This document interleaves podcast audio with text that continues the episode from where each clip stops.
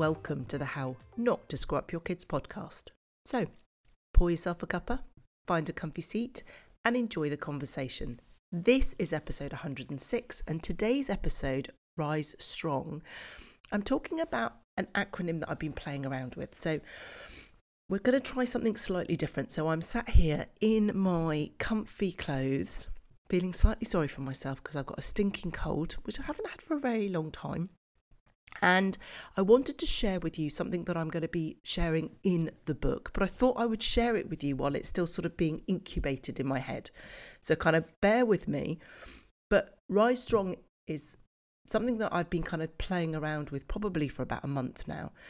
Because you know me with my tools and strategies, I like to kind of come up with stuff that I think is easy to remember, easy to use, practical.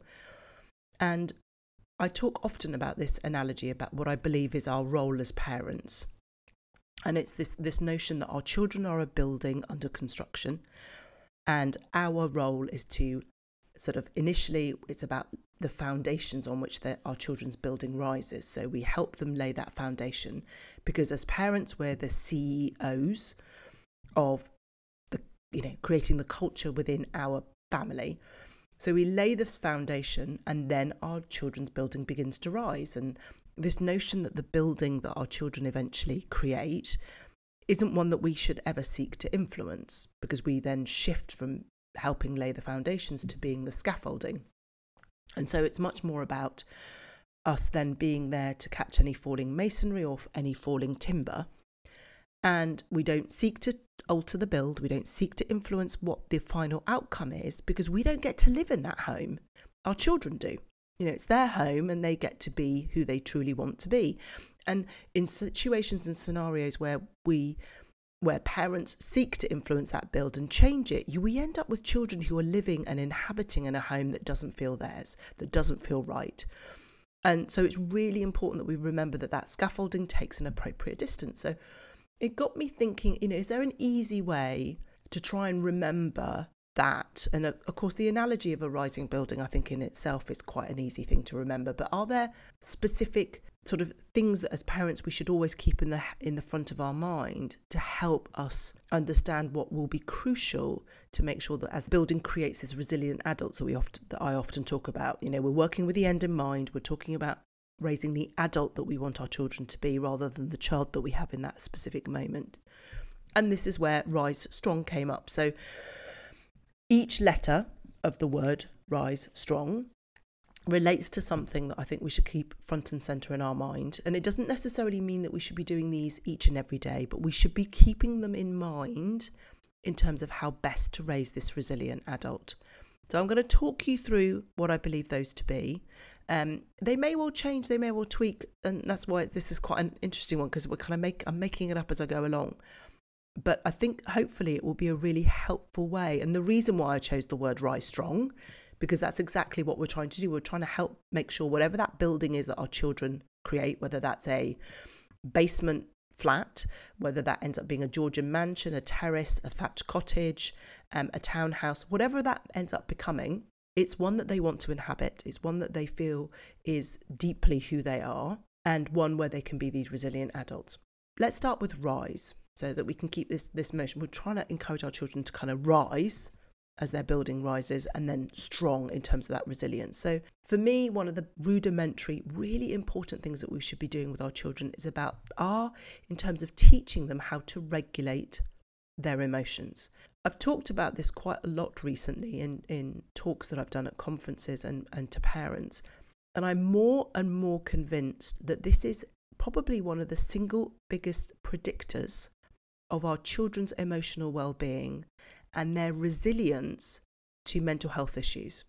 It's all based on how they're able to regulate and experience emotions. So, regulate is all about being able to understand that emotions exist all, and that all emotions are valid. Regulation and dysregulation. So, dysregulation is this notion that we struggle to manage those big emotions. The key to regulating emotions is not about not feeling it, it is actually about feeling the emotion and then being able to navigate the best course of action for you as you experience those big emotions. That's what we mean by regulation. There's two parts to it. It isn't simply You know, a regulated child isn't a child who feels sad but manages the emotion. That isn't regulated. What's important is that they feel it, they experience it, they don't try and cut it short, they don't try and numb it with anything, they don't try and trade it with anything, and then they choose the most appropriate course of action. And I think this is a really crucial thing for us to understand as parents because our temptation is that we want to jump in when our children are experiencing really big emotions that we see pain and suffering in. I think as parents, when our child is angry, we want to kind of diminish some of that. We want to kind of minimize the disruption that it has. But I think it's normally when our children are worried or whether they're scared or anxious or nervous that we often want to kind of reduce that and we want to kind of quickly whip them out of that. It's almost like we get caught up in this notion of that's a negative state and I need to remove them from that negative state and swiftly move them on or dumb down how they're feeling. Not because we're insensitive people, absolutely not. It comes from a place of love, it comes from the position that we want to help our children and we just don't want to see them in pain. So I think really keeping front and center this notion that we have to, you know, a, a regulated child who becomes a regulated adult is someone that is comfortable sitting through difficult emotions, understanding that it will ebb and flow, and also then being able to choose an appropriate course of action for themselves. And that might be removing them from that from the situations. It might be about taking deep breaths. It might be around reframing the way that they're seeing that particular situation and changing that internal chatter. But it's really helping them do that. And if you're listening to this podcast with really, really young children, keeping Rise Strong as that absolute front and center thing that you're doing will be a great way to kind of keep you focused. Let's let's talk to children about their emotions when they're tiny. Let's affirm them, let's label them, let's acknowledge them. I can see that you're really angry. I can see that you're irritated. I can see that you're annoyed. I can see that you're jealous. Let's use the full spectrum of words that we can have for emotions. A lot of the research shows that quite often children have a very limited, restricted vocabulary when it comes to emotions. So let's expand that. When our children are really young, let's teach it to them in the same way that we might teach them their letters and their numbers, how to ride a bike and how to swim. And if you're listening to this podcast and you've got older children, it's never too late. Let's go back and make sure that this regulation of emotion is really crucial. And of course, as you know what I'm about to say, children are much more likely to do what they see than what we say. Ask yourself, how do I regulate my emotions? When my child is dysregulated, does their dysregulation get met with my dysregulation? How can I make that shift so that their dysregulation is met by my regulated emotions? And we can model and move that. So, R is for regulate emotions, I is for input. And this is about us being very mindful of the input that we're putting in for our children. So it's this notion that every interaction leaves a trace. Brain is a muscle and it grows stronger with the sort of the more that we exercise it. So every interaction that we have, those interactions leave a trace. Now, if we have an interaction with our child that is not the most favorable one that we've had, maybe we've just not been in a good space and we've shouted at them or we've said something that we regret later. That isn't to say that your that your child's brain has suddenly got some trace of mistreatment and that you've screwed up your children. Absolutely not. But when we repeat the same pattern of behavior over and over again and they our children get the same input from us, then it does leave a trace. So we're talking about the input that our children receive not only from us, but from friends, from family, from their surroundings. So it's being mindful of that input because that input affects their growth, you know, their growth and their expansion and how their building rises. So it's being aware and being very mindful of that input, not from a fear, perspective, but just from an awareness. It's just really keeping that in front and center. So R is for regulate emotions, I is for input, S is for sleep. This is absolutely crucial. I cannot overemphasize how important it is that our children are getting the right amount of sleep. Now, of course, they're going to go through periods of time in their life where their sleep might be slightly off track, but we need to make sure that we prioritize sleep. Sleep has functions, and there are the two broad functions of sleep are as it helps it helps restore your body and it helps restore your brain. From the brain perspective, this is where our knowledge and our learning becomes consolidated and when those neural connections get made of course, during the day, our neurons are firing together, but they get wired when we go to sleep. So we consolidate our learning and then our body is restored when we go to sleep. So our muscles are repaired while we sleep. Hormones are secreted while we sleep. So, this is how our body recovers. And so, it's really important that we prioritize and ensure that our children get enough sleep. So, when we're talking about sleep, it's not just the amount of sleep that they get, but the quality and the transitioning that they have from their wakefulness to their sleep. Now, sleep is part of a circadian rhythm. So, it's this basically a circadian rhythm is, is something that happens within a 24 hour period. So, we have a, a, time of wakefulness and we have a time of sleep. We all have our own slightly individual circadian rhythm, and you may well have heard about the whole notion of an owl and a lark. So, an owl is someone who's probably most alert maybe later on in the day, a lark is more alert earlier in the day. We will be naturally owls and larks, and that'll be exactly the same for our children. So, it's being able to recognize that you might have some children that are naturally more awake and alert early and then will naturally want to go to sleep earlier and that you will get some children that will naturally sort of want to wake later and will then go to sleep later. So you've got that inherent part and you'll probably begin to start working out from your children as they get older what what kind of pattern they are. What we then also know is as our children go into those i'm going to say tween because when we think of teens we typically think 13 but what we know is the brain goes through its second kind of redevelopment from the age of 10 so around that and remember we're talking about ages and stages so it's not absolutely 10 it could be for your child, it doesn't happen till 11 or 12. But from around 10, their brain is then going through another restructuring. And what can typically happen is their circadian rhythm can be affected by up to two hours the other way. So if you've got a child who would ordinarily be happy to go to sleep at half past seven, eight o'clock, will suddenly naturally their circadian rhythm won't want them to sleep for anything up to two hours later, and they won't want to naturally wake up until two hours later. We're stuck with the system, the education system that we're in. And if you're listening to this podcast, and this podcast is global, we've got downloaded in over 60 countries, you may well be in a system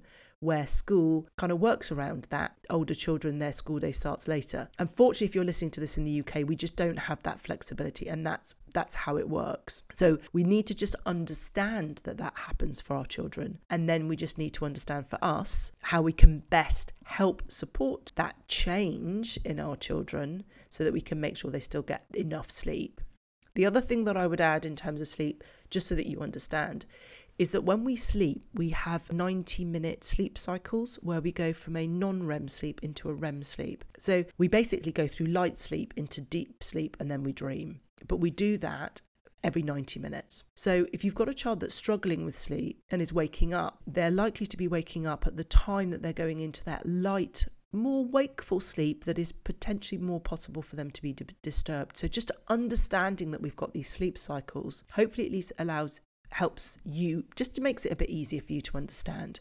If you've got a child that's struggling with sleep, go to this previous podcast episode where I've talked about it. What I want to do here is really talk about the acronym and what it means. And I'm happy if we get some feedback to kind of dive deeper into some of these again if I need to. So, R is for regulating emotions, I is for input, S is for sleep, E is for exercise. It is really important that our children get physical activity now, obviously, there's a whole load of mental stimulation, which we'll come on to later, but it's really important that they have physical exercise outdoors. It's just such a crucial and important. It's great. It's important for our brain. It's important for our mindset. It's important for energy focus. So it's having being mindful that what we're trying to do is make sure that our children have a good relationship with their physical well-being as well as their mental well-being. Of course, in lots of ways, our, you know, when our children at school, the exercise bit's taken care of. They, they have break time and playtime, or they'll have PE or games or whatever your school calls it. But I think it's really important that we have conversations with our children around exercise and how important exercise is to their overall well-being and their overall health because that's something that they want to, we want to take into their adulthood Remember, we're working with the end in mind, and part of just a normal good well being with us as adults is also having some form of exercise in our life. From my own personal perspective, when I was at secondary, I've always been quite active. And when I was at secondary school, I literally signed up to almost anything. So I was in the school gymnastics team. And so I did gymnastics two days a week. I did trampolining another day and I did athletics another day. So I almost every single day after school, I had a normal school day with all of the physical activity that you would get from that. And then I had these clubs every single day. But I hadn't made the connection between the importance of physical activity beyond school. So I was like this massively physically fit person and I have got quite a large appetite, as lots of people will know who've been around me. And so when I then left school and started work, because I left school and started working immediately, I didn't go to university until I was older, I hadn't made that connection between the importance of physical exercise in terms of well being. I'd just done them from, from a perspective of interest and love and passion, but hadn't made that connection. So I had a very steep learning curve in terms of understanding how important it was was to exercise for my just my general well-being. And so it took me several years after I left, still eating huge amounts of food that would have fueled me for all the various different activities that I had and hadn't made that connection. So I think it's, you know, I'm not talking about this from a perspective of weight management. I'm talking about it from a perspective of well being and being able to understand that actually, in order for our brain and body to work optimally, we need sleep, we need exercise. They go hand in hand. So it's really making sure that our children have that exercise. And you'll notice that particularly if you've got children in school holidays, you want to make sure that you know we, we need to be remembering that that's part of their raising a resilient adult, adult is about making sure they also understand that's the exercise is a really important factor we've got rise regulate emotions input sleep exercise. Strong. S is for silence. And I'm guessing some of you go, oh my goodness me, Maryhan, am I ever really? Am I going to get my four year old? Am I going to get my 15 year old to do some silence? Let me explain. It is really important, in my view, that children, teens, who then become adult need to be comfortable with the notion of periods of silence. This does not have to be meditative, it doesn't have to be a mindfulness practice, but simply that they are able to just be and not do. So when I did my mindfulness training, you know, you have the whole like we are human beings, but we end up becoming human doings. So it's that's the notion behind it.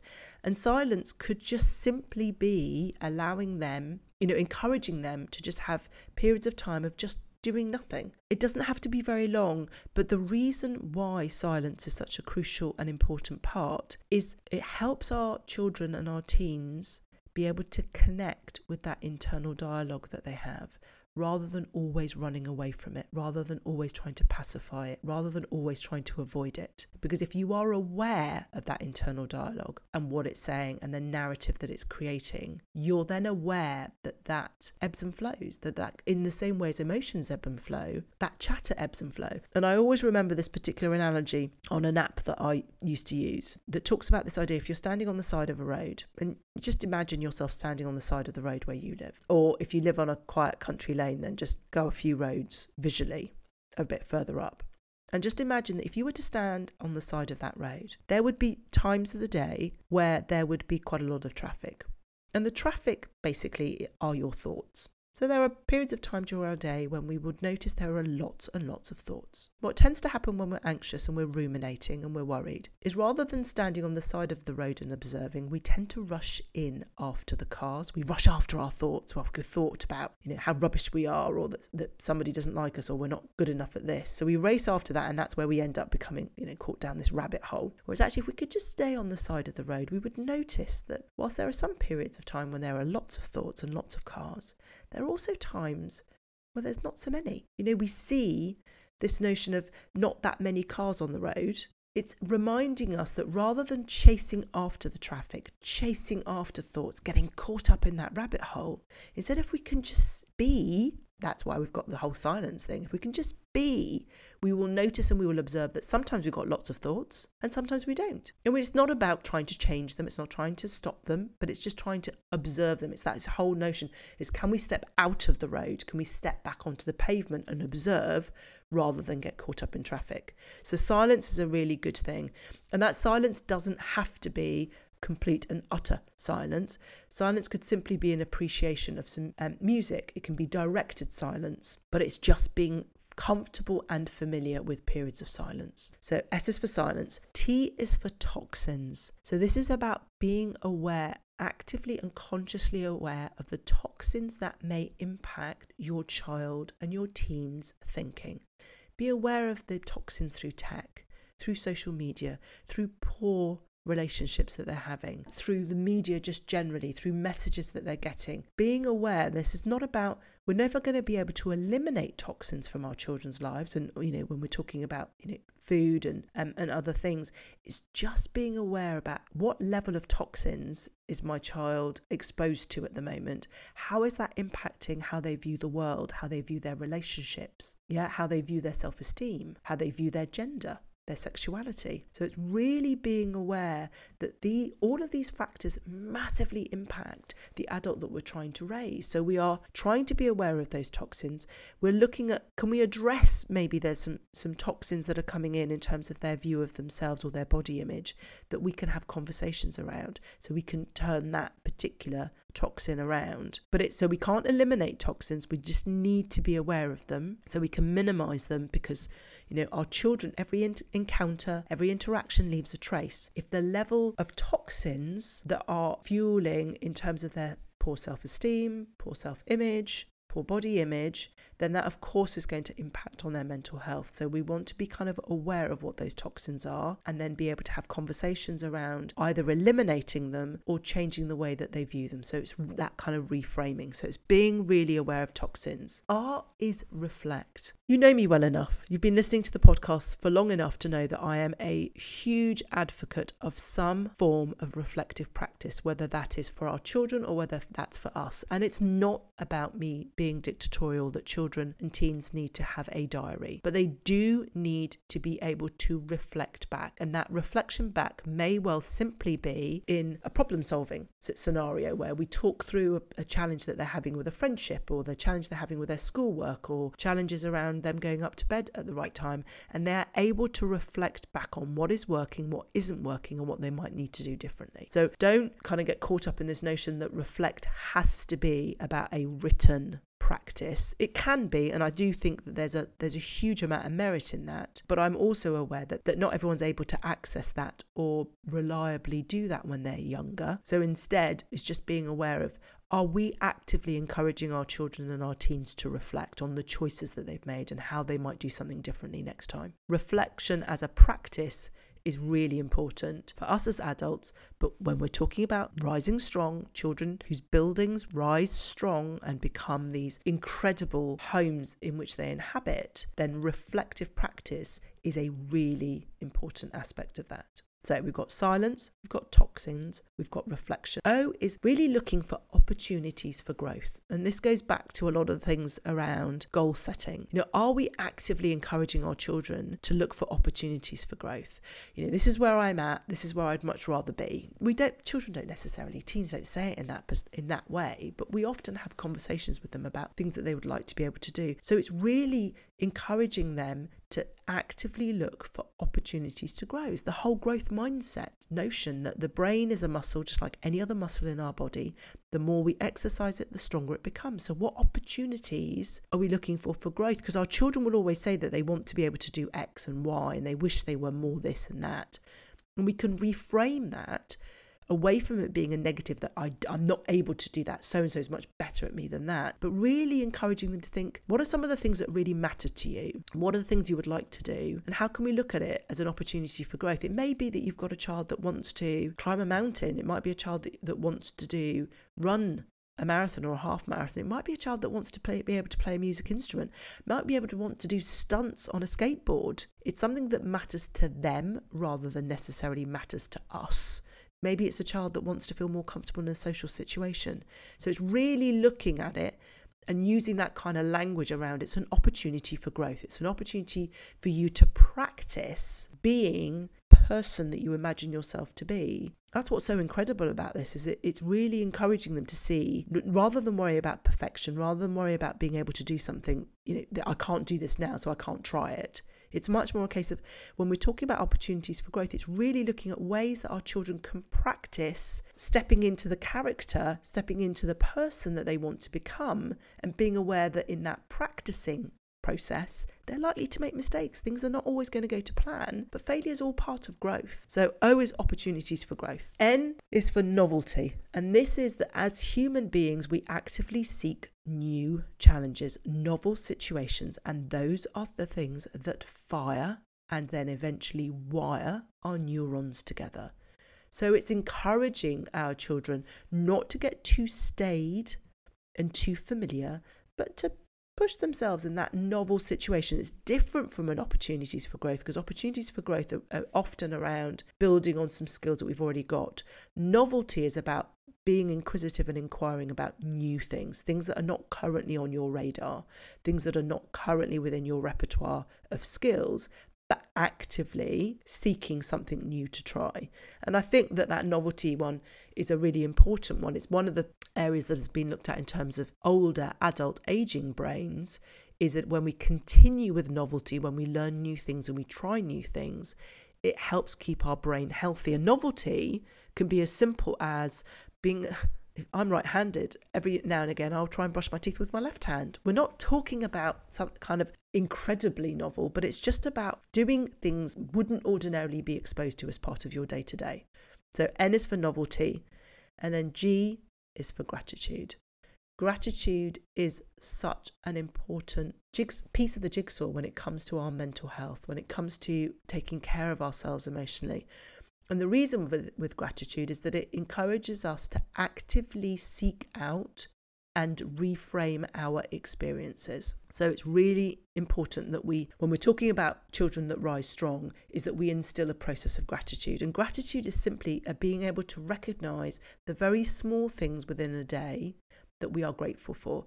The sunshine when it's break time, the the smile from a passerby, um, you know, your favorite lunch or breakfast. Yeah. You know, it's it's the really, really small things that make all of the difference when it comes to gratitude. And that's a really important thing. And I personally that gratitude is best done in the evening before bedtime. And the evidence shows that it needs to be written. The um, significant effect, the positiveness from it, the, what, what you get, the improved well being, doesn't come from us verbalizing what we're grateful for, but actually comes from what we've written down that we're grateful for. So that's a kind of a really important thing. And I hope that this has been quite an interesting thing because I've never done this before where I've kind of talked about something that I'm currently working on and thinking, and it's sort of helped me even as I've been talking about it. I've got no notes whatsoever. Normally, when I record a podcast episode, I've got some notes um, in front of me of some main points, and all I've literally got is my what, what I've written down each by each letter. So that's really helped me crystallize, but hopefully also helped you when we when you think about my analogy of this building that rises, which is our children, and why then we're talking about that, making sure that that building rises strong because it comes from these components that are you know these these sort of 10 codes I don't know, I'll play around with the wording for that. But you know, these these sort of 10 things are really crucial in terms of that building rising strong. So my give this week is going to be these 10 sort of focus points that we need to have when it comes to building rising strong. We'll have them on a checklist so that you can see what each letter stands for and then a, a little space underneath so you can make some notes. It can serve as that reminder, maybe helps you kind of crystallize. And it will be in the book and probably we'll have a few tweaks here and there. So all you need to do is head over to my free resource library, drmaryhan.com forward slash library, where you'll find the link to download the resource. All you need to do is pop in your email address and you'll get instant access not only to the Rise Strong resource, but all the other free resources across all my other podcast episodes. As ever, if you have enjoyed this episode, I would love it and obviously be eternally grateful if you could follow, rate, and review this podcast so that others can find us and we can spread the love. So until next time.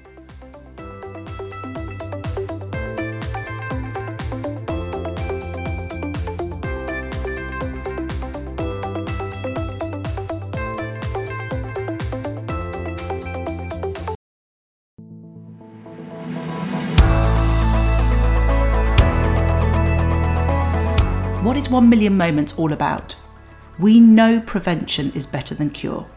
Children who feel connected, heard, and understood are less likely to struggle with their mental health. 1 Million Moments is all about seizing opportunities to connect with children moment by moment day by day. Head over to our website, 1millionmoments.org. That's O N E millionmoments.org and join the initiative, join the campaign, and help us positively impact 1 million lives.